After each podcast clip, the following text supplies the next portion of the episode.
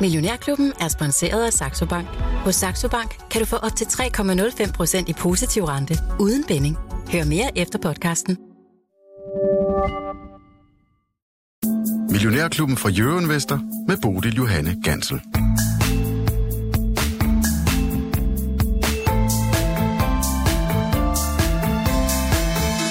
Europas drivkraft, børs, hjerte og vægt centrum. I mange år der har vi trygt kunne læne os op af den store og stabile Tyskland, men noget synes at ændre sig i disse tider.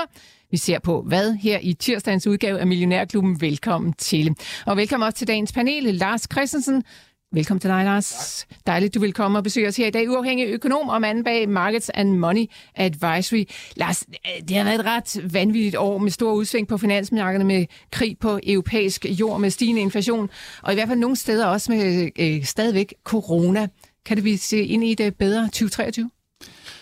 Oh, jeg, jeg har 2023... Jeg, jeg, jeg, jeg tror, jeg skrev på, øh, på LinkedIn forleden dag, at... Øh Altså, alle spørger om 2023 nu, og jeg holder masser af foredrag om 2023, og det var sådan set det, der udløste det, jeg skrev på LinkedIn, det var, at jeg var... Der er næsten en blank side foran mig, når jeg kigger på 2023. Og det er ikke bare sådan noget, øh, jeg siger, fordi jeg oprigtigt mener, at det er svært at lave prognoser, men det er fordi, at jeg synes, der ikke er det, vi kalde et anker. Før i tiden så vidste vi, at inflationen ville være omkring 2%, og vi vidste, at væksten var omkring 2%, både i Europa og USA. Så har vi siden 2008 nok justeret ned, at væksten i Europa nok skulle være 1-1,5%, og inflationen nok skulle være under 2%, men der var ligesom et eller andet. Så hvis vi var lidt højere, så skulle vi nok lidt ned. Hvis vi var lidt lavere, så skulle vi nok op. Der var ligesom en balance. Nu ved vi reelt set ikke, hvor centralbankerne vil hen. Vi ved ikke, om Federal Reserve er tilfreds med, at inflationen begynder at falde, eller om de vil blive ved med at sige, at inflationen skal falde ned til 2% og skal ske relativt hurtigt. Og vi ved det slet ikke med ECB. Og så har vi jo lukket verden ned i to år, og så har vi så fået nogle kæmpe store chok i form af energipriser og andet oveni. Og, og politisk usikkerhed. Så vi ved jo reelt selv heller ikke det, vi kalder realøkonomien. Altså, hvor mange demedutter vi producerer. Hvad er egentlig kapaciteten i tysk økonomi, i dansk økonomi, i italiensk økonomi? Så, så vi ved jo sådan set ikke, hvad det der den der benchmark for vores vækst er. Og det er det, der for mig at giver et, i sig selv et kæmpe udfordring. Og så kan vi jo kaste alt det der usikkerhed ind om politik og krig og renter og alt muligt andet. Så, så, så, øhm... Jeg plejer altid at sige i det her program, at der er ingen af os, der ved noget. Altså, det betyder Men okay, lad mig, lad frem, mig give noget konkret, som man kan teste mig på. Jeg tror, at inflationen kommer nedad, men det kommer meget, meget langsommere nedad, end de fleste tænker, og det kommer langsommere ned, end hvad markedet tænker. Og det indebærer også, at renterne fremad i løbet af 2023 er højere. Så kan man jo så regne bagud til, hvad, hvad det giver af aktiemiljø. Mm. Det giver jo fortsat en modvind. Det er noteret. Vi holder dig op på det, Lars ja, Christensen. Vi øh... dig i studiet igen i 2023, så ser vi på. Nå, Lars, eller Lars Svendsen ja. hedder du. Godmorgen og velkommen til ja, dig også. Dejligt, at du også vil besøge os øh, sådan en uh, højheldig tirsdag morgen. Ja, ja. Svendsen, lad os kigge lidt uh, på markedet ja. og hvad der sker derude. Ja, jamen altså, vi ligger her på en meget nul, øh, en nulmorgen, hvor det hele er meget, meget stille, og vi, vi starter en lille smule over nulpunktet, og nu er vi øh, nede på en, en tredje procent. Det, der er ikke nogen, der har lyst til, øh, til de store ting. Øh, vi skal jo have både vigtige tal og, og nogle renteændringer formentlig i morgen og i overmorgen. Og i dag skulle det så være inflationstal fra USA, øh, og øh, så, så det er sådan lidt øh, vent og se, og vi har, øh, øh hvad hedder det ude, altså amerikanerne slap jo sådan set godt igennem i går, øh, i betragtning af, at der er sådan lidt, det er sådan lidt, det er dagen før dagen, ikke? Og, og alt det der. Det må man sige. Øh, men øh, så, så der var sådan lidt mere, altså vi var op med, med sådan øh, rundt regnet halvanden procent, øh, og det var vel ret pænt i forhold til omstændighederne, ikke? Olieprisen er ret venlig i øjeblikket, mm. den er rundt 75 men, øh, og dollaren bliver en lille bitte smule svagere, men, øh, men altså, der er ikke noget, øh, der er ikke nogen, der har lyst til de store øh, satsninger. Nu ligger vi i nogenlunde, hvor vi skal være, og der er måske allerede nogen, der har, jeg har ikke lukket bøgerne for i år, vel, som man siger, men, øh, men jeg tror ikke, der er så store ting, der skal... Altså, det kan godt være, at nogen vil gøre noget, men, men så er det fordi, de, de, de får lyst til det. Det er ikke fordi, at de har et behov for at ligesom øh, øh, neutralisere noget ud og sådan noget. Mm. Men øh, store nyheder var der dog trods alt i går, og det var ja. altså på fusionsfronten Novozymes og Christian ja. Hansen, og jeg ved godt, vi talte meget om det i, øh, ja. i går i udsendelsen med Per Hansen og Lars Persson i studiet. Men Lav, jeg kunne da også godt tænke ja. mig lige at få dit uh, blik på. Hvad siger du til ja. den her fusion? Jamen, det er jo en, øh, kan man sige, det er jo en naturlig fusion, men, men, men den får altså nok nogle problemer med at blive godkendt, fordi de er jo meget store, øh, begge to inden for øh, enzymer og øh, også øh, fødevareingredienser. Der er ligesom mindre, men, Men, øh, men, øh, men det er en naturlig øh, hvad hedder, fusion, når man siger om det, at hvis øh, de får lov til at gå sammen, så er det jo en, øh, vil jeg jo sige, øh, de betaler en, en pæn høj pris. Det er jo noget Sims, der reelt køber, kunne man sige, hvis du så sådan lidt. Øh. Også fordi det er jo dem, der ejer Novo. Øh, ejer jo 20 procent af, eller 22 var det, af Christian Hansen. Ikke? Mm. Så de var ligesom inden for døren. Øh, men men, men, øh, men det er, bliver en stor ting for den grønne udvikling i den her verden, fordi øh, de øh, jo sammen vil blive bedre, og de har altså øh, og, og de laver de der øh, ting, som vi snakker over fjernsyn med, med ost og alt det der, og noget, der hedder probiotika. Vi snakker om i fjernsynet. Nå, men jamen, der er noget statsradiofonien, ikke? De har sådan en tv hvor de endda er vist frem. Hvor de snakker der. om ost. Okay. Nå, jeg mener, Christian Hansen er jo meget stor inden for ost, ikke? Mm. Men det er jo virkelig en lidt sjov historie, fordi altså, Christian Hansen var jo fra den gamle side af øh, tog komaver og, og hæve øh, osteløbet ud af, ikke? og så er det jo blevet gensplejseprodukt, hvor Novozymes kom fra vaskemiddelenzymer, og så blev der flere og flere enzymer. Mm. Og i dag er det jo gensplejset, den måde, man laver øh, de her, der sidder og, og, og spytter dem ud, ikke? Ja. Øh, i nogle store gæringstanke ude i Kalundborg, men, og, og to andre steder i verden. Men, men pointen er, at det er ligesom to, der kommer hver sin side. Og øh, øh, hvor, hvor altså, jeg tror, at Novo begynder at lave enzymer i 65, og den anden har lavet det i princippet fra øh, 1874. Men, men, men nu går de sammen. Men det gode bliver jo det der med det grønne, fordi de har jo begge to prøvet på at ville lave, altså i stedet for øh, øh, agrokemi, giftige, det er virkelig øh, heavy øh, kemikalier, så vil de jo lave grønne løsninger på at øh, til øh, hjælp for forskellige, ikke øh, alle afgrøder kan man endnu, men det er de i gang med. Og, og, og det bliver jo godt, fordi øh, til sammen øh, vil de nu gå sammen, og der var der så sket det mærkelige, at Christian Hansen har haft en alliance med en, der hedder FMC fra USA, hvor han kunne levere varen, og FMC, øh, det er dem, der også ejer Kiminova, kan lave gammeldags gift. De skulle sælge, så skulle øh, giftige ting blive grønne. Ikke?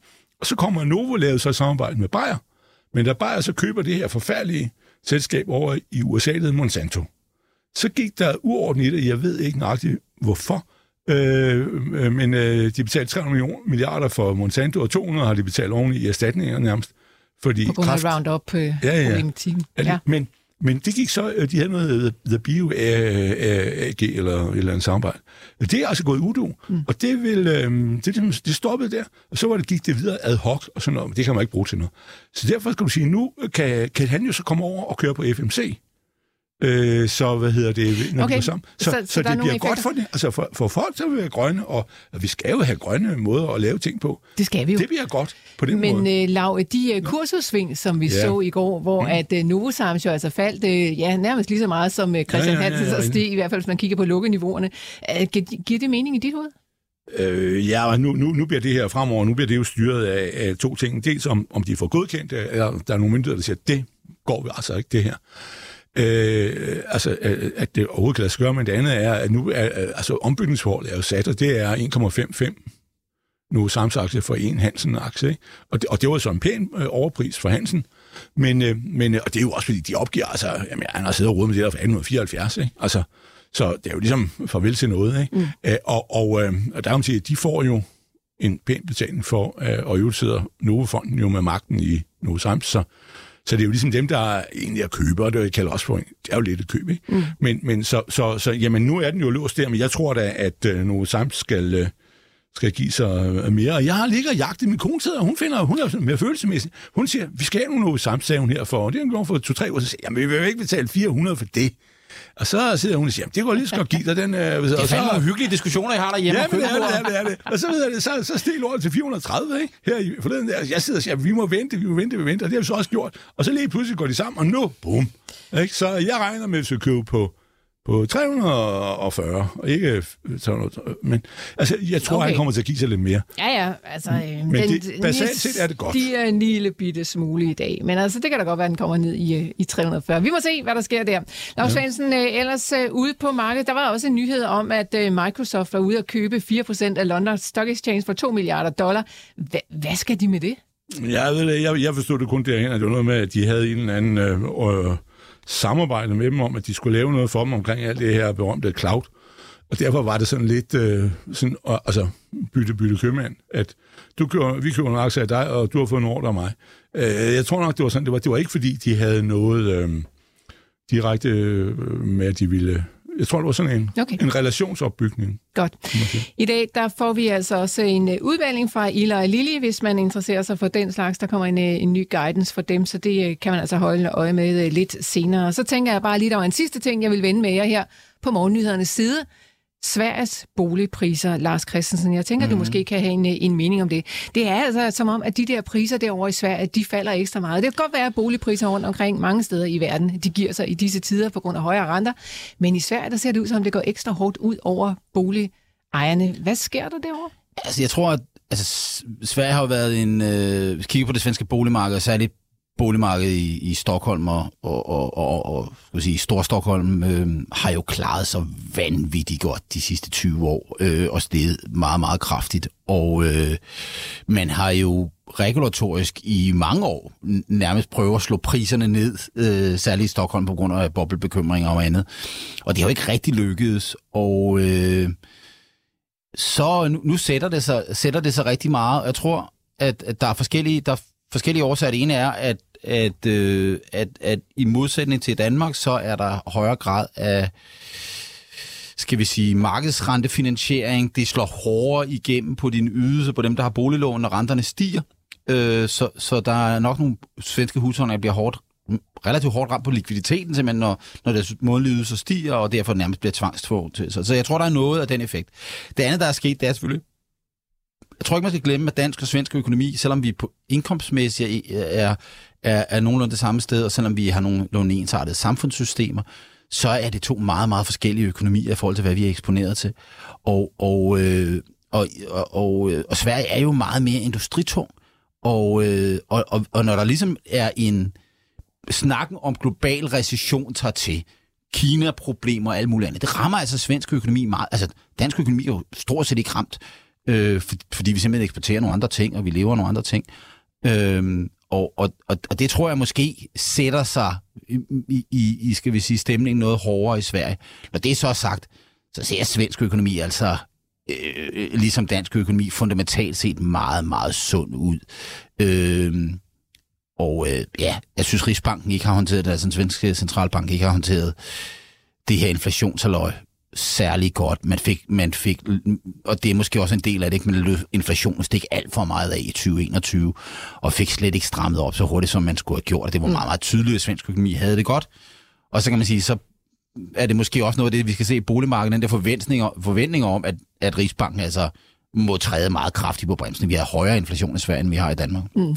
Men Lars, det her med boligpriserne rundt omkring i verden, det er jo altså, øh, priserne falder jo også her i Danmark. Ja. Det kan godt være, at det ikke øh, sådan fuldstændig bunden er ved at ryge ud af markedet, men når det begynder sådan stille og roligt at gøre ondt på de her boligejere, det gør det rundt omkring mm. i verden. I sidste uge, der fik vi også øh, Hong Kong Home Price Index, øh, det faldt 2,4 procent i oktober, det er det laveste i fem år. Ja. Altså, når man begynder at høre de der historier i USA, der gør det jo også ondt. Ja. Øhm, kan vi risikere, at der kommer sådan en kæmpe flush-out på det der boligmarked? Ja, Fordi så jeg- taler vi jo helt andre og større ja, kriser, men jeg, end det, vi er- kigger ind i. jeg, I den retning er jeg sådan set ikke rigtig bekymret, fordi det vil du sige, det der, det der, er den, der skal, hvis, hvis boligmarkedet fundamentalt set skal have det dårligt, og forbrugerne skal have det dårligt, og bankerne og de finansielle institutioner skal have det dårligt, så skal renterne være højere end indkomstvæksten.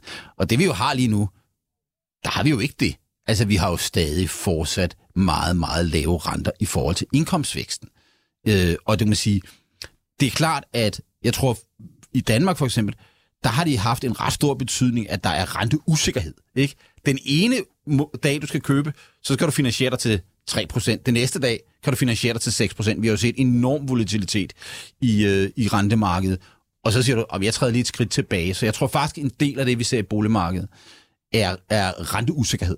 Øh, øh, snarere end renteniveauet. Skulle sige, det, der er afgørende, det er din rent, renten i forhold til indkomstvæksten. Øh, lige nu går det selvfølgelig ondt, fordi renterne er steget, og, og, og der er nogle og inflationen er taget til, uden at indkomsterne er kommet i gang. Og det er også derfor, at 2023 på den måde jo bliver spændende. For vi lønvækst for eksempel i Danmark på 2% eller på 8%. Altså det er jo basalt set fuldstændig umuligt at se. Det, jeg synes, er interessant, det er, at hvis du kigger på, på øh, 70'erne, øh, hvor vi havde høj inflation og stigende inflation. Øh, 73-74, der falder boligpriserne i Danmark øh, over 10 procent. Realt. Men det meste af faldet er altså, fordi inflationen stiger. Øh, men boligpriserne i, i nominelt forbliver relativt uændret. Nu ser vi faktisk lidt det andet. Vi har jo allerede, altså det vi glemmer det her, boligpriserne er jo altså allerede faldet i størrelsesorden 15 procent, fordi vi har haft så meget inflation.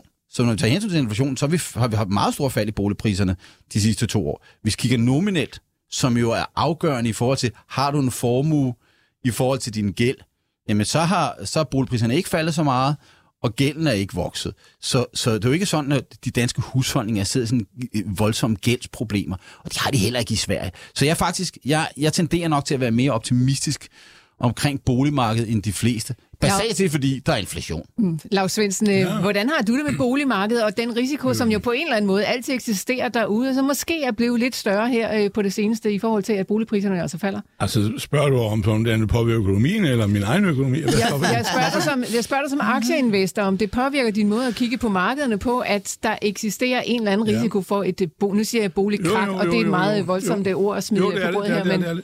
Men, men nej, det gør mig ikke som... Altså, jeg, jeg, jeg ser mere, at, at dem, med, som en eller anden, vi havde inden dag, sagde meget rigtigt, at hvis recessionen, som jo er vel reelt er ved at øh, er indtrådt, ikke? Øh, hvis den øh, bliver øh, hård, øh, så vil der komme øh, kris på boligmarkedet. Det er mere det, at så bider den sig fast der, og så begynder der at blive rigtige problemer med, at øh, også at folk ikke kan betale huslejen og alt det der, men tvangsauktioner er jo meget lave alt det der, ikke? Så der er ikke nogen øh, problemer endnu øh, på det, men det er noget, jeg, jeg holder, holder meget øje med. Jeg tror bare, man skal lige huske en ting omkring det der i Danmark, at vi har jo haft lidt vores eget, øh, hvad hedder det, mærkværdige forløb, fordi hvis jeg nu, så kan det være, nu kan det være, for en år i, i hovedet, men, men det er jo, at du har en anden mening om det, men det er, at realkredit øh, renteudflugten, vi har jo haft en kæmpe renteudflugt opad øh, mm. i, i det her år, og det er, og det var mere end, øh, jeg må bare sige, øh, øh, øh, ville være naturligt.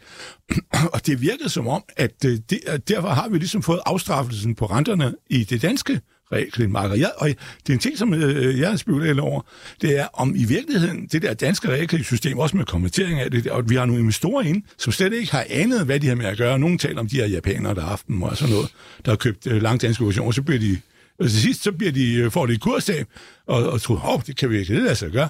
Og så øh, bliver de, øh, hvad hedder det, så bliver der opkøb, og så siger de, hvad sker der nu? Og så går der nogle andre, og så bliver de smidt ud af dem også. Og så at, at det virker som om, at, at vi har ikke de rigtige, der, der har været for dårlige køberside.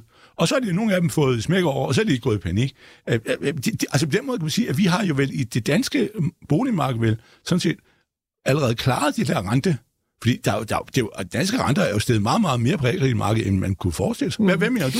Eller hvad? Nå ja, yeah, Bube. Øh, øh, renteniveauet er jo, er jo, er jo, er jo, har jo været helt ekstremt lavt. Øh, og en meget ja. det er underliggende strukturelt, fordi vi bliver ældre, og væksten er lavere ja. strukturelt og sådan nogle ting. Øh, det har jeg både skrevet og forsket i øh, ufattelig meget. Ja, jeg bliver ældre, men, det, det, det, det, tror, men, men, men, men det, der, det der er historien lige nu, er jo altså, vi skal lige huske, at reelt, når vi trækker inflation fra, så har vi massivt ja, negative ja, ja. renter. Ja, den er helt... øh, så, så, så altså, øh, så længe du kan servicere din gæld, øh, altså du, du har likviditet nok til at betale dine regninger, jamen så, så ser vi faktisk, at øh, danskernes øh, gældssituation bliver forbedret dag for dag. Så, så, så, så der er en tendens til, at når vi taler krise, så tager vi bare det sidste, vi har haft. Det her må være som 2008. Men, men folk om, at 2008 var en deflationær krise. Vi havde faldende priser, vi havde en kontraktion, vi havde bankkrise, vi havde boligkrise. Det er slet ikke det, vi taler om her. Vi har en inflationskrise. Vi har for meget inflation, vi har for meget likviditet, og det er det, der er bekymringen. Og så, der er altså andre kriser end det, der skete i 2008. 2008 er i virkeligheden usædvanligt sjældent. Det, der sker nu, er også usædvanligt sjældent. Øh, men det er fundamentalt set to helt forskellige kriser. Og jeg er når der bliver talt recession, Ja, men, men altså, øh, øh, øh, lad, os lige, lad os lige kigge på tallene. Vi har historisk lav arbejdsløshed i USA, vi har historisk lav arbejdsløshed i Europa, vi har, vi har i Danmark havde vi i tredje kvartal 0,5 procents BNP-vækst realt, altså fra kvartal til kvartal. Det er altså over 2 procent analyseret, altså hvis vi bliver ved med at vokse et år. Det er over trendvækst. Øh, vi har et betalingsbalanceoverskud i det her land på en 15, 16, 17, 18 procent af BNP. Øh, det vokser og vokser og vokser. Det vil sige, at pengene strømmer ind i landet. Øh, det skal baseres et eller andet sted. Det bliver til indkomstvækst med tiden. Øh, det, det, Der, hvor det går ondt, det er, når vi kan se det nede i køledisken, at den der oksekød, den pludselig koster 100 kroner for et kilo oksekød, eller at den der elregning, den er skide stor. Men, men, men i forhold til væksten, så er væksten der altså fortsat. Jeg, jeg tror, den Ja. kommer til at aftage og alt muligt andet, men, men, men, men der er intet, der tyder på, at vi lige pludselig står for 8-10% arbejdsløshed. Det chokker altså ikke ramt endnu. Men det er måske også derfor, det gør lidt øh, ondt på os danskere lige nu, for selvom de inflationstal, vi fik i går, jo altså også var faldende, så er det jo altså ikke noget, der slår igennem på fødevarepriserne endnu. Det her, det er Millionærklubben for Euroinvestor. Jeg har Lars Christensen og Lars Svendsen i studiet, og vi zoomer ind på Tyskland lige om et øjeblik. Hvis du har spørgsmål, skal jeg huske at sige, så er du selvfølgelig velkommen til at skrive ind til mig og blande dig i debatten. Nummeret er 42 42 03 21. Husk, at du skal starte din besked med MIO, M-I-O, og så smider altså sted til 42 42 0321.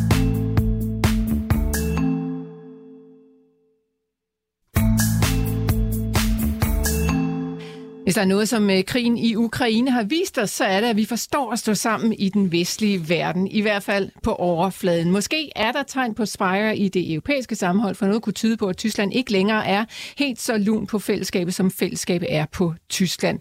Lars Christensen, det er jo faktisk ikke øh, min egen påstand det her. Det er jo sådan set din påstand i et øh, Facebook-opslag for nylig. Der skrev du i hvert fald sådan her. Tyskland, ikke Italien, bør være vores hovedbekymring i 2023, både økonomisk og geopolitisk. Hvis vi starter med det økonomiske, hvad ligger der i den udmelding? Jamen, vi har jo, der er jo opstået, og jeg vil kalde det en myte, at Tyskland er det der solide anker, der driver væksten i Europa, der ligesom er styr på det hele. Øh, og det er efter min mening drevet af, hvordan en konkret situation har udspillet sig, især efter 2008. Altså, jeg tror, at hvis vi kigger tilbage, så dem, der har langt nok hukommelse, så kan de huske, at i begyndelsen af nullerne, der talte vi altså om Tyskland, tysk økonomi som Europas syge mand. Øh, det er der ikke ret mange, der kan huske. Men Tyskland havde enorme vækstproblemer i begyndelsen af nullerne. Og hvis vi, hvis vi ser det, da Tyskland så går med i euroen fra 99-2000, ja, det, euroen blev indført, så vil Tyskland virkelig godt have en lempelig pengepolitik. Fordi Tyskland lægger efter. Det er så i øvrigt noget af det, der får skabt de der ubalancer i europæisk økonomi. For det har Italien og Grækenland og Spanien ikke bare behov for på det tidspunkt. Deres altså økonomier boomer afsted frem mod 2008. Da så verden crasher i 8, så crasher de sydeuropæiske lande. Men der har Tyskland det godt, fordi euroen er svag, og Tyskland lever af at eksportere. Basalt set kan man sige, at Tyskland eksporterer biler til, til det nye Kina, øh, og det producerer de med energi for Rusland af, hvis man sådan skal fortælle den her historie. Og det var en fantastisk historie. Øh, og, og, og vi havde en svag euro, vi havde lave, efter 2008, lave energipriser, øh, og et Kina, som fortsatte med at vokse. Så det var godt for Tyskland, og Tyskland så stærkt ud, og Tyskland bestemte, at Tyskland var alvorlig. Øh, og jeg har nok hele tiden i det, jeg har haft den der skepsis over for, jamen hvad er det egentlig, Tyskland har? Og noget af det, som, som, som jeg har været skeptisk over for, det er de offentlige finanser i Tyskland. De offentlige finanser i Tyskland har ikke set nær så godt ud, som man ville gøre det til. Øh, hvis vi kigger på gældsniveauerne, så har øh, Tyskland en offentlig gæld, der er cirka dobbelt så stor som den danske offentlige gæld, som andel af BNP, 40 øh, mod 80, øh, meget rundt regnet. Øh, Tyskland har haft underliggende set relativt store bankproblemer, som, som man ligesom skubbet foran, så man har reddet dem, og der har underliggende store problemer i den tyske banksektor. Den tyske produktivitetsvækst er ikke høj, og vi har talt når vi nu taler om digitalisering og sådan noget, så er Tyskland jo nærmest et uland, når det kommer i, i forhold til brug af teknologi, for eksempel den offentlige sektor. Så Tyskland har masser af problemer. Vi har masser af problemer med det gamle Østtyskland, kan man sige, at det fortsat ikke er integreret ordentligt, at væksten i virkeligheden har lagt bagefter. Så jeg har sådan der underliggende idé om, at vi har overvurderet generelt Tysklands evner, og det har været drevet af, så jeg synes, det, det, det er vigtigt at huske på, at held betyder ekstremt meget for, hvordan det går for økonomien. Tag, tag den danske økonomi i år. Øh, vi har tilfældigvis en industrisammensætning, som har klaret sig godt. Så vi sælger Novos øh, piller i USA. Øh, øh, Ja. Mærsk fragter, fragter container på verdenshaven, og så sælger vi noget Lego, som vi producerer i nogle andre lande. Øh, og, og tingene har flasket sig, og, og derfor, har, altså derfor ser Danmark voldsomt godt ud. Og, og Tyskland er altså den modsatte situation. Tyskland producerer de der biler, som de sælger til Kina, som har været lukket ned, og som fortsat er i, i sådan en, en, en terrortilstand nærmest. Ikke? Og så importerer de altså det her energi fra, fra Rusland af. Og så er Tyskland pludselig ramt, ikke også? Øh, og der kan man sige, det er noget held i, men der var, Tyskland har haft heldet den modsatte vej også. Og heldet er sluppet op. Og jeg vil sige, noget af det, som som når jeg ser på inflationsbilledet, det er, hvis man kigger på den offentlige gæld i Tyskland. Øh, hvis man kigger på den offentlige gæld som andel af BNP, hvor, meget fylder gælden i økonomien, jamen så er gælden nogenlunde den samme i dag, som den var før corona. Øh, som andel af BNP. Men det er fordi BNP er vokset. Ikke fordi BNP er vokset i antal debedutter, tyskerne producerer. Der er faktisk den tyske økonomi overhovedet ikke vokset de sidste tre år, modsat til den danske, den svenske økonomi, i forhold til den amerikanske økonomi. Men Tyskland har været fuldstændig stagnerende i tre år. Øh, tog et meget, meget større corona-nedluknings tilbageslag, fordi tyskerne har lukket økonomien meget mere ned. Men det, der har fået BNP til at vokse, det er inflationen i Tyskland. Ikke? Fordi inflation, nominel BNP består af både inflationen og væksten i og det vil sige, hvis, hvis der ikke havde været 10% inflation i Europa i år, og også højere inflation sidste år, så var den tyske gæld stukket af. Og derfor kan man sige, der er jo sket noget af det her. Mm. Vi har været vant til, at tyskerne var dem der, der var, det vi kalder fiskal konservative, god og slå alle de andre hoved. Nu må I passe på pengene og sådan noget. Men tyskerne har smidt tøjlerne øh, under coronanedlukningen. Man har voldsomme nedlukninger, øh, og som man holdt langt, langt igennem 2021, da vi andre begyndte at bløde op der var tyskerne meget, meget længe. Der er stadig efter det i Tyskland. Og derfor ingen vækst. Øh, og, og det må sige, Tyskland er måske lige pludselig ikke interesseret i lav inflation. Øh, Tyskland er måske lige pludselig interesseret i, ECB skal blive ved med at have lempelig pengepolitik. Der er et offentligt finansproblem. Lige pludselig minder Tyskland alt for meget om Italien og meget mindre om Schweiz eller Danmark. Men Lars, er der også en eller anden form for, hvad skal vi kalde det, psykologisk effekt? Jeg ved ikke, om du som økonom kan forholde dig til det. Men jeg altså, vi har, lige ordet, vi, jo, vi, men, har, vi har jo sådan, på en eller anden måde vendt os til, at vi kunne læne os op af Tyskland. Mm, det var ligesom mm, Tyskland, der gik mm, os med mm. fanen igennem årene, og måske var der også noget øh, personificering i forhold til Angela Merkel, som på en eller anden måde kom til at fremstå som ja. sådan, du ved, fornuftens stemme i det her store Europasamarbejde.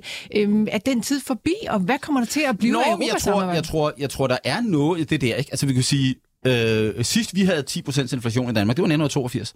Og, og hvad, hvad gjorde vi der? Jeg sagde, uh, den eneste måde, vi kan få styr på tingene, vi er så uansvarlige selv, så det kan vi ikke finde ud af. Vi binder den danske krone til den tyske D-mark, fordi der har de styr på tingene. Tyskerne havde i løbet af 70'erne vist, de kunne holde inflationen ned, når ingen andre kunne. De havde styr på de offentlige finanser. Og da, da, vi, da vi så fik euroen i 99-2000, så skulle vi jo kopiere Tyskland. Sandheden er, at det Tyskland aldrig rigtig eksisterede, og det er jo blevet mindre og mindre tydeligt. De offentlige finanser har skrevet mere og mere. Væksten er aftagende, altså også strukturelt. Øh, men, men den der idé om de der fornuftige, konservative tyskere, der har styr på det, den fortælling er efter min mening vigende. Øh, og, og det er jo et kæmpe problem, hvis det bliver udbredt. Altså lad os lige sige, gud, der er offentlige finansproblemer i Tyskland. Tyskland 2023 minder om Tyskland 1923. Der havde vi hyperinflation oh, i, i Tyskland. Ikke? At, at, at, jeg synes, det er sjovt, det er 100 år. Mm. Øh, at, at, altså, det, vi er slet ikke på vej mod hyperinflation. Noget, men der sker noget med den der, og det kan vi også se med en politisk dynamik i Tyskland. Ikke? Altså, og, og, og netop det der energispørgsmål, spørgsmålet i forhold til, til Rusland, hvor Tyskland har en meget mere ambivalent følelse i forhold til, hvordan russerne er. Altså i Danmark, Altså, jeg, jeg forestiller mig på den måde, hvis du går ind på en, en, et værtshus i Danmark og begynder at sidde og sige noget, noget pænt om Putin, så går der ikke ret mange minutter, før der er en eller anden, der kommer hen og smider dig ud af værtshuset og giver dig en røvfuld. Øh, det samme sker i Warszawa eller i, i Vilnius. Hvis man gør det i Berlin, øh, eller især hvis man gør det i Dresden for eksempel, i det østlige Tyskland, så kan man sagtens slippe afsted med det. Og, og, og det fortæller jo noget om nogle spændinger også i det samfund. Og der er nogle enorme spændinger mellem det østlige og det vestlige Tyskland fortsat. Så, så for mig at se, Ja, øh, men, det men politiske Lars, og det økonomiske hænger meget, meget sammen. Ja, og det er jo derfor, vi taler om det også i vores program. Men Lars, er der sådan øh, decideret far for det her Europasamarbejde, eller den sammenhængskraft, som vi jo trods alt øh, stadigvæk har?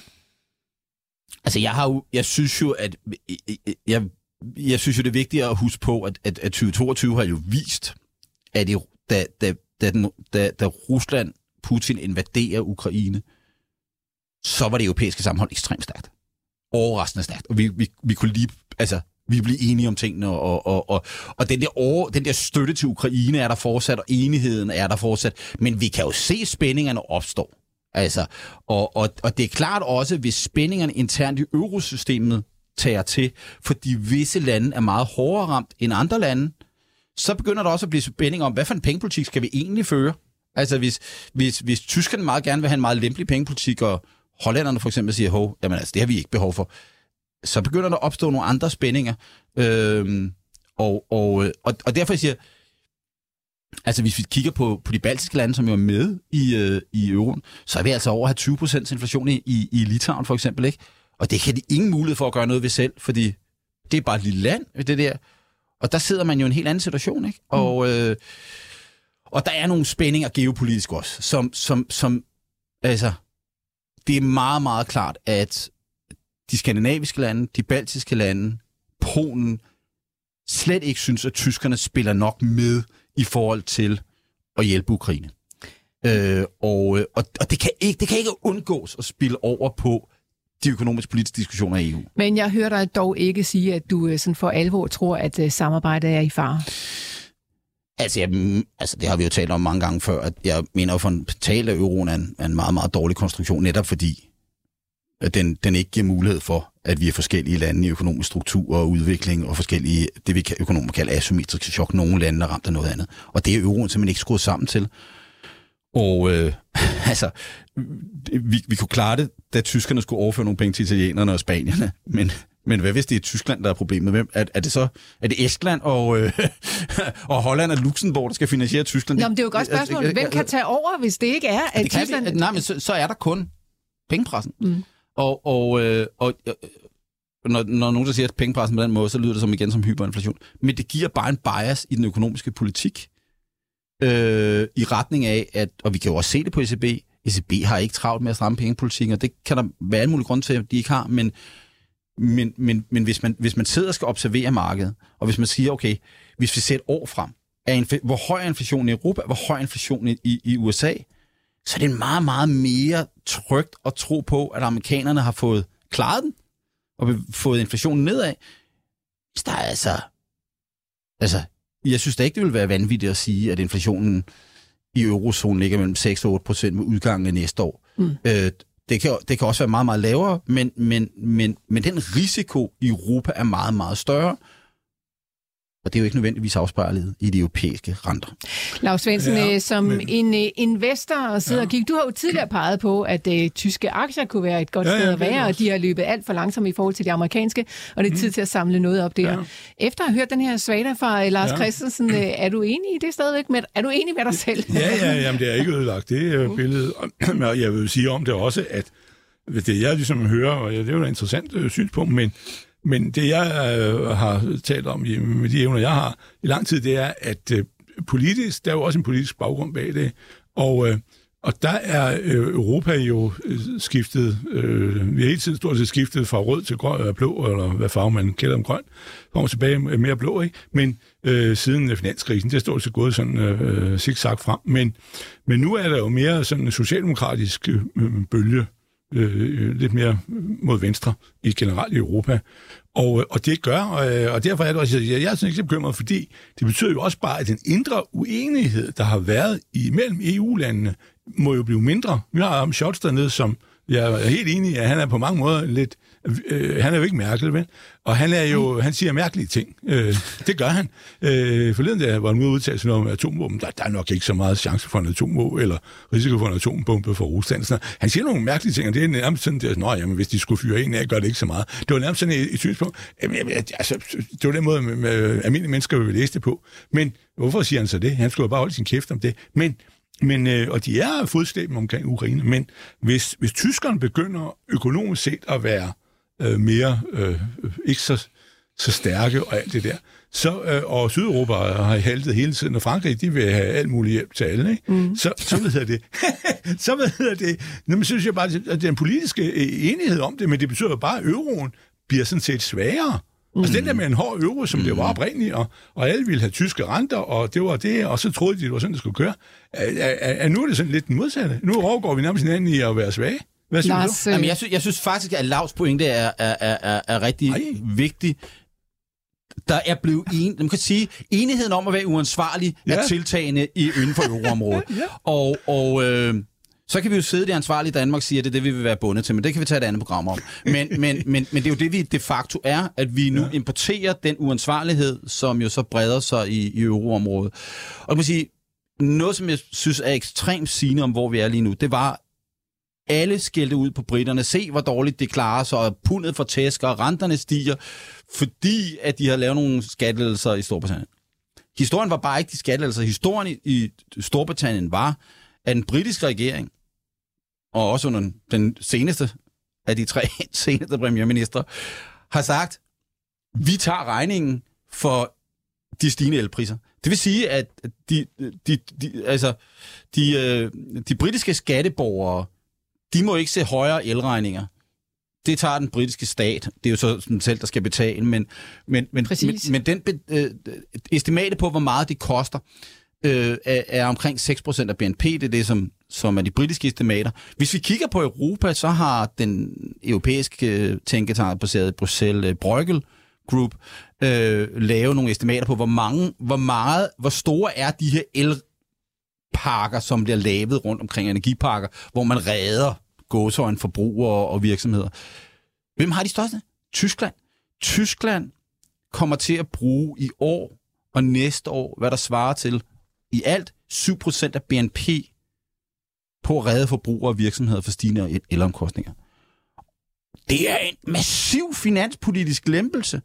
Og vi talte lige om, vi gik om studiet, og Lav sagde rigtigt, hvordan kan de tyske renter blive ved at være så lave? Og det spørger jeg også mig selv om, og jeg startede programmet med at sige, hvis jeg skulle sige noget om 23, så er risikoen altså, at, at, at tyske renter skal relativt betydeligt op. Nu har vi jo håndteret det på den måde i den finansielle lovgivning siden 2008, at bankerne er tvunget til at købe statsobligationer, for de skal købe noget sikkert. Ja, ja. Nu, nu er det så ikke det mest sikre at købe, hvis renterne kan stige relativt meget, vel? Så det, det er sådan en anden historie, at vi har indbygget noget ret farligt i den finansielle regulering. Men hvis, hvis den der idé om, at Tyskland bare er fornuftig, den begynder at krakelere, troen på, på, på, på tysk konservatisme begynder at krakelere, fordi de får igen større budgetunderskud, større budgetunderskud, så skal renterne betydeligt op, fordi enten så skal du betale en risikopræmie for, når inflationen kommer ned, at deres gæld stiger, eller at tyskerne i virkeligheden presser ECB til at holde inflationen op, så deres gæld ikke stiger. Begge dele skal der kompensation for på en eller anden mm. måde. Øhm, ja, ja, det, så, så, det, det så, så, så renterisikoen i Tyskland, synes jeg er betydelig. Øh, Anders Nørskov fra Birkerød har skrevet ind til os øh, på sms'en 42 42 0321. Han skriver tak til Lars Christensen for endelig at tilføre en kritisk kommentar til Tyskland og udviklingen der. Spørgsmålet herfra er, vil inflationen, den enorme statsgæld og EU's forhold til Rusland med energiknaphed øge de indre spændingen i EU'en så meget, at der kan komme en tilpasning af den faktiske økonomiske virkelighed i eurolandene? Jamen, altså, jeg tror, altså man kan sige, det, det paradoxale er måske i virkeligheden det, som, som Lav siger. At store dele af Europa jo tørstede, hungrede efter den der inflation, fordi vi havde deflationsproblemerne. Det er deflationsproblemerne, der skaber problemer for grækerne, for Spanien og for italienerne. Hvis vi kigger på statsgælden i de tre lande, de sydeuropæiske lande, så er den kollapset de sidste tre år som andel af BNP. Fordi inflationen simpelthen bare æder øh, gælden. Øh, så, og, og, og nu er Tyskland også med i det spil. Så i virkeligheden kan man sige, jamen, der er måske ikke nogen spændinger. Øh, og det kan vi andre så være bekymrede om, fordi jo, der er nogle spændinger. Der er givetvis nogle lande, Finland, de baltiske lande, øh, øh, øh, måske Luxembourg, Holland, som vil høre til den konservative kreds af lande, som siger, ah, nu må jeg altså lige slappe af. Men det vægter jo ikke særlig meget. Og derfor kan man sige, er der lige pludselig en alliance mellem Tyskland og de sydeuropæiske lande om at fortsætte inflationsfesten. Og, og, øh, og jeg tror, nu har vi jo regeringsforhandlinger i Danmark i de her dage, og der kommer måske en, inden for meget kort tid en annoncering af en ny regering det største problem kommer til at være, inden for det år, jeg vil ikke nødt være finansminister i den regering, for jeg kommer til at skulle diskutere, skal vi blive ved med at være bundet til en euro, hvor tyskerne lige pludselig opfører sig som italienere. Mm. Ja, det er ja. altså det indbyggede dilemma, der eksisterer i, i det der EU-samarbejde. Lars, du taler lige præcis, som du er inde på der, altså der er ligesom en, en akse i Europa, og da vi snakkede om det sådan hen over morgenkampen, så sagde du også, ej, hvis vi skal snakke om det, så skal vi snakke om Melodi Grand Prix. Ja. Hvad i alverden sker der der? Ja, altså for, for mange år siden, øh, det vil sige næsten 20 år siden, da vi fik EU-udvidelsen øh, med de centrale østeuropæiske lande, der, øh, der, der, der kiggede man jo, man kiggede på såkaldte konvergenskriterier, det var noget med, hvor de offentlige finanser var, det var også noget med, var, så tog man så lidt bredere forstand, at landene egentlig på et indkomstniveau, der svarede til de lande, de kom ind i, og hvor er de finansielt og sådan noget. Men, men vi talte jo ikke så meget om det politiske klima, vi talte ikke så meget, der er jo der noget, der hedder Københavnskriterierne, at landene skal være demokratiske og sådan noget. Men, men hvor er der sådan fundamentale opfattelse, man kan sige, den politiske kultur? Øh, og, øh, og en måde at undersøge det på, det er at sige, hvad, hvad, for noget, hvad for noget musik kan forskellige lande lide? Hvem ligner hinanden? Og øh, så for en øh, 15-20 år siden, der, der gjorde jeg det første gang, kiggede på, hvordan forskellige lande, ikke om de stemmer på deres nabo til Melodikampriet, men hvad for, hvis du nu har 20 sange, hvad for nogle 20 sange kan Danmark lide? Hvad for nogle 20, 20 sange kan Tyskland lide? Hvad for nogle 20 sange kan britterne lide? Og det, det viser sig, det er, at øh, øh, den musiksmag, så at sige, britterne og irerne har, den er stort set den samme. Og den danske og britiske musiksmag er næsten også den samme. Og så kommer Sverige og Norge og Finland også. Og så kommer de baltiske lande. Så der er sådan en gruppe, hvor vi vores musiksmag, sådan set, det der hitter det ene sted, hitter også det andet sted. Mm. Så kigger på resten af Europa, så er den der sammenhængskraft ikke særlig stor. Franskmændene har øh, ikke musiksmag, der matcher nogen som helst andre, og det har tyskerne ikke, udover med østrigerne. Og øh, så det, det fortæller jo et eller andet om, hvem hvor. Jeg kan huske, at jeg talte med på et tidspunkt med, øh, med den nuværende statsminister eller premierminister i, øh, i Litauen, Ingrida Shimonide, øhm, da hun var finansminister i, øh, i Litauen. Og på daværende tidspunkt var Litauen ikke med i euroen. Og så sagde hun, jamen, når der er økonomi- og finansministermøder i euroen, eller euroområdet, så mødes euro finans- og økonomiministerne, men ikke eurolandene, det vil sige de baltiske lande, Polen, Tjekkiet, Ungarn, øh, Sverige, Danmark og Storbritannien var så også med i EU på det. De mødte som sagde, vi havde meget lettere ved at være enige, end dem blev inde i øvrigt for vi lignede hinanden. Mm. Altså balterne og skandinaverne og britterne havde nogenlunde den samme opfattelse af økonomisk reformer og vækst, øh, øh, finanspolitisk ansvarlighed. Og det havde polakkerne også i høj grad. Ungarerne var lidt odd man out, og var nok ikke så meget med i klubben. Men, men de andre var det den der. Og der kan man sige, det er jo det samme, når vi kigger på synet på Ukraine så er det de samme lande. Det er de, det er de skandinaviske lande, det er Baltikum, det er Storbritannien, det er Polen, hvor der er massiv opbakning, også folkeligt. Og det kan man sige, de der, det, det er lettere at se en, jeg vil lige ved at sige, det var lettere at se en, en, en monetær union blandt de lande, end for dem, der har en monetær union. Altså, altså vi skal huske på, at øh, når det gælder både åbenbart Melodi Grand Prix og øh, økonomi, så handler det selvfølgelig alt sammen om mennesker.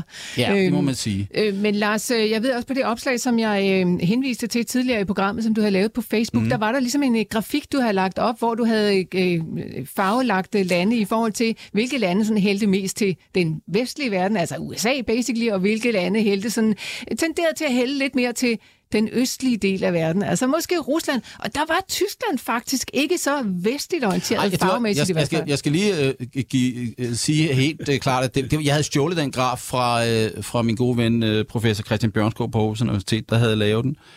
Uh, og den kan findes på den hjemmeside, hedder ponditokraterne.dk. Uh, det Christian Bjørnskov havde gjort, det var, han havde simpelthen sagt, der var en, jeg tror det er uh, Eurostat måske, der laver, hvor man spørger øh, forskellige europæer, øh, europæiske lande om, hvad, hvad tænker befolkningerne om forskellige stormagter?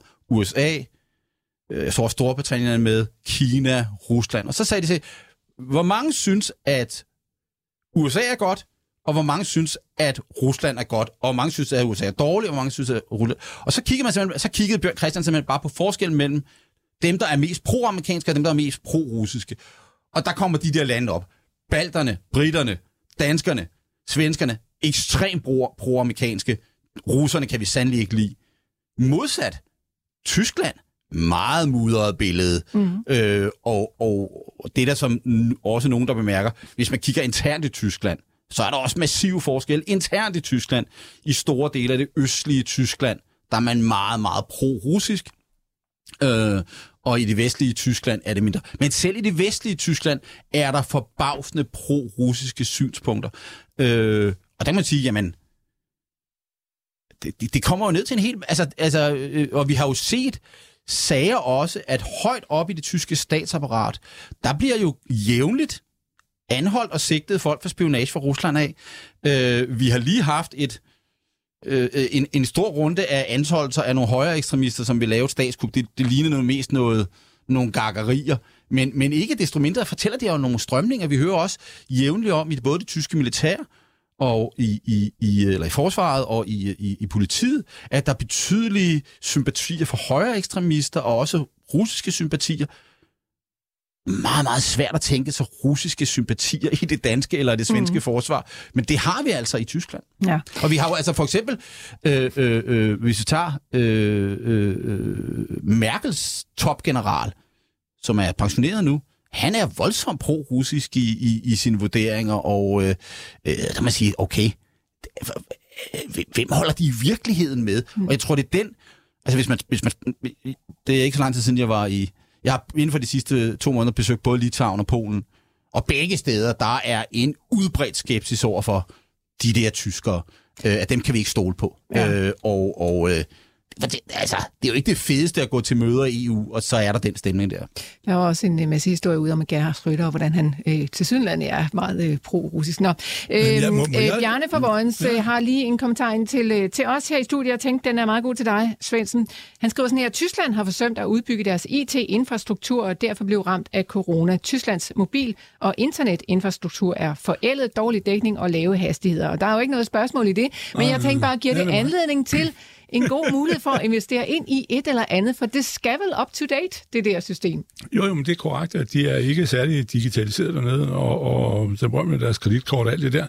Men øh, det var også den der Wirecard, var, som de nu har nogle retssager om. Ja. Men, men øh, ja, det gør der jo sikkert, men jeg skal ikke gøre mig klub på, hvad det er. Der er jo nogle øh, selskaber, man kan, man, kan, man kan gøre det i, men altså, de er lidt mere gammeldags papir og blyant. Det kan jeg jo godt lide, og, og jeg mener jo, at digital øh, økonomi, det er jo måde, man øh, prøver på at underkue folk på. Ikke? Men, øh, men, men øh, så, så jo, det er der sikkert, men jeg kan ikke svare dig på, hvad det er. Men må jeg, må jeg godt lige spørge om noget, fordi det, du står, hele det der tordental, du har der, så vil sige, der er jo en ting, jeg så, så, så, så, så prøver jeg sådan at tænke, ikke? Det er jo tid til, når du snakker så meget. Men det er... at, det er sjældent, det sker ikke, Nej, det er det, jeg synes. Men det er, at det du sådan set står og siger, hvis jeg forstår det rigtigt, så er det jo, at den der med 2% inflation øh, hos ECB, at i virkeligheden, hvis alle bliver mere og mere uansvarlige, og Tyskland ikke længere er et anker, vi skal sådan sejle konvoj og klare os øh, sådan nogenlunde sammen, og det gør vi måske nok, men, men hvis øh, det der er rigtigt, at alle bliver mere og mere uansvarlige og vil lade inflationen ikke komme ned på 2, men, øh, eller 0, eller et eller andet, hvor nå er ned på 1 til 2, men højere, så, så den der med, med 1, 1 til 2 procent inflation, så kan vi jo godt glemme det. Og så må ja, ECB jo også finde på altså, noget. For, for at have ja? en pengepolitik, der virker, så skal vi have en finanspolitik, som er ansvarlig, fordi så, og ellers så der opstår en forventning i markedet ja, ja. om, at før eller siden, så begynder vi at finansiere de der budgetunderskud ved at trykke penge. Ja. Derfor fik vi i 2014 det, der hedder Fiscal Compact i Europa, øh, nu har kaldt Finansunionen, som lagde meget, meget klare grænser for, hvor store budgetunderskud og andre ting, øh, som vi kan have i eurolandet, som, er, som var en, en EU-traktat, som alle underskrev, inklusiv Danmark. I Danmark indførte daværende finansminister Bjarne Corydon det i den såkaldte budgetlov. Den danske budgetlov har været en massiv succes i forhold til at sikre, at der er styr på de offentlige finanser i det her land. Og hver gang en politiker kommer op med en idé om at bruge en krone, så kommer de over fra Finansministeriet og siger, 1. august, så skal der være balance på det strukturelle saldo, og der mere eller mindre, og derfor så skal du finde den krone. Og det har givet en enorm... Det kan godt være, at vi taler meget om at dele penge ud, men hver gang Mette Frederiksen har sagt, at hun skal dele nogle penge ud, så har, vi måtte, så har hun ret hurtigt måtte finde dem et andet sted. Og derfor er der ikke blevet delt så mange penge ud. Man kan få suspendere de her regler ifølge den der fiscal compact. I hele Europa under coronatiden, der suspenderede man de her regler på grund af, at det var en særlig situation. Lige så snart krigen gik i gang i Ukraine, så suspenderede de stort set alle lande reglerne for 2022. Hvad skete der i Danmark? Minimale dispensationer. Stort set ingenting. Vi fastholdt det, vi suspenderede, hvis Finansministeriet havde sagt, det her er ikke, og, og, og det økonomiske råd, det her er ikke en grund til at afvige fra budgetloven. Tyskland i en modsat situation. Og, og, og det fortæller jo den her, altså der er, der er, en, der er et ryg på vej. Det, be, det er jo ikke sådan nødvendigvis at bevæge sig massivt i, i, i, i sådan helt uansvarlig, og, og pengepressen bare kører på fulde knalderne, bliver ved med det. Men det er dog et markant skifte i forhold til, hvad vi har været vant til, og hvad der har været forventningen i markedet, og før eller siden må det blive reflekteret. Og, og, og, og ja. Hvordan bliver det reflekteret? Det bliver reflekteret i, at inflationen vil komme langsommere ned i Europa. Det bliver reflekteret i, at renterne derfor også må være højere i Europa. Øhm, og, og, og det bliver givetvis også reflekteret i, at euroen vedvarende vil være relativt svag. Fordi hvis vores går så en trendinflation, lad os sige, den er 5%, og USA har 2-3% inflation, så skal euroen blive ved med at blive svækket over for dollaren på lang sigt. Øh, nu har vi jo været vant til i 30 år, at vi stort set havde den samme inflation i Europa og USA, og derfor er euro-dollar også været nogenlunde på det samme niveau. Hvis vi kigger på det, det kan godt være 20% over, 20% under, men vi har svinget omkring nogenlunde det samme gennemsnit i næsten 30 år, eller 30, 22 år, ikke? Mm. Øh, og, og hvis der opstår det her, er fundamentalt set, at vi ikke så ivrige efter at komme tilbage til de 2%. Og så skal vi huske på, der er krig i Europa. Altså, øh, det er noget helt andet end USA. USA er ikke i krig. I Europa er vi i krig. Det er helt præsent. Øh, og, og, og det betyder jo også, at det over, bliver vi ved med at overrule enhver økonomisk diskussion. Mm. Ikke også? Øh, Krig og... og øh, klimakriser, hvad havde jeg sagt, det var ikke det, jeg mente. Sådan, øh, altså oliekrise, ja, øh, energikrise. Energikrise, ja. det var det ord, jeg simpelthen ja. ikke kunne komme Nå, på. Det er klart, at, at, at, at, at den der idé om, jamen, der er jo også en man kan diskutere, hvor inflationens virkelige årsager er, men det omfang af det er resultat af det, vi kalder udbudschok og stigende energipriser, så er vi jo alle sammen blevet fattigere. Men hvis vi nægter, at vi alle sammen er blevet fattige, og vi ikke gør noget ved den sådan fundamentale strukturelle vækst i økonomien, og prøver at løfte ved at trykke flere penge, det er jo 70'erne. Mm. Øh, og, og hvis jeg nu skal bare sige, hvor er USA, hvor er Europa, så er der meget mere 70'er i Europa, både politisk og økonomisk, strukturelt, geopolitisk, og USA er sådan set nok på vej til at vende tilbage til fornuften og sådan noget. Jeg tror, det har taget lidt længere tid end amerikanerne og vi andre regner med, men... men, men Ja, vi må se. Vi har et par minutter tilbage, så øh, vi skal lige... Øh, jamen, lav det er, fordi vi skal nå så meget, og når vi er endelig en gang imellem har Lars på besøg, så skal han simpelthen... Øh, vi har... Øh, møder i de store centralbanker her i løbet af de næste par dage. Den amerikanske centralbank de sætter sig sammen i dag i øh, øh FOMC, et FOMC-møde, og der kommer altså en udmelding i morgen aften, og så er der altså ECB-møde på torsdag. Hvad forventer du, der kommer til at ske? Jeg tror, amerikanerne prøver at øh, være så neutrale som muligt. Øh, måske en, jeg vil sige, det, det, det, det vigtige er jo, hvad sker der med retorikken, ikke hvor meget vi sætter renten op.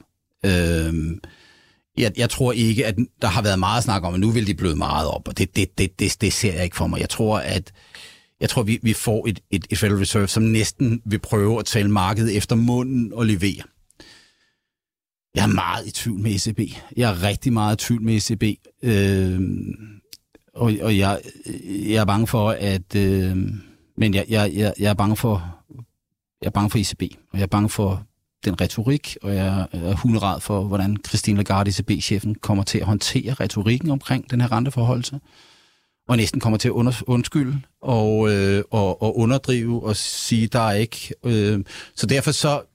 Øh, jeg synes, altså vi taler også meget om inflationstal fra den ene måned til den anden måned, men det fundamentale set er, jeg tror måske, vi får den første indikation i de næste dage af, det der split, der er mellem hvor Europa bevæger sig hen pengepolitisk, og hvor USA bevæger sig hen pengepolitisk.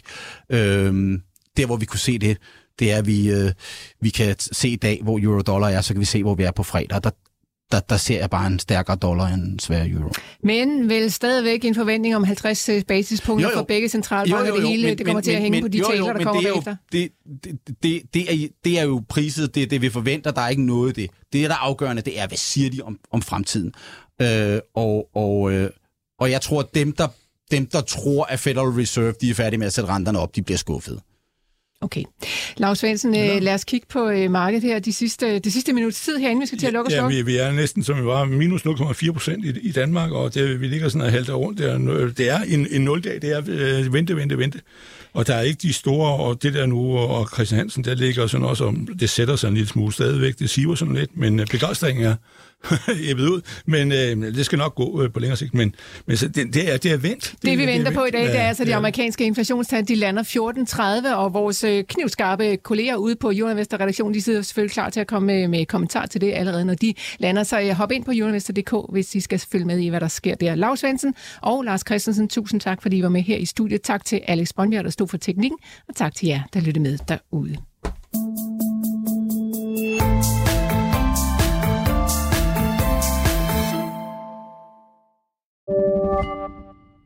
Podcasten er sponsoreret af Saxo Bank. Vi skyder året i gang med nye lave priser, så du kan investere til nogle af markedets laveste priser og beholde flere penge til dig selv. Mindre til banken, mere til dig. Saxo. Stedet penge helst vil være. Læs mere på saxobank.dk og opret en gratis investeringskonto allerede i dag.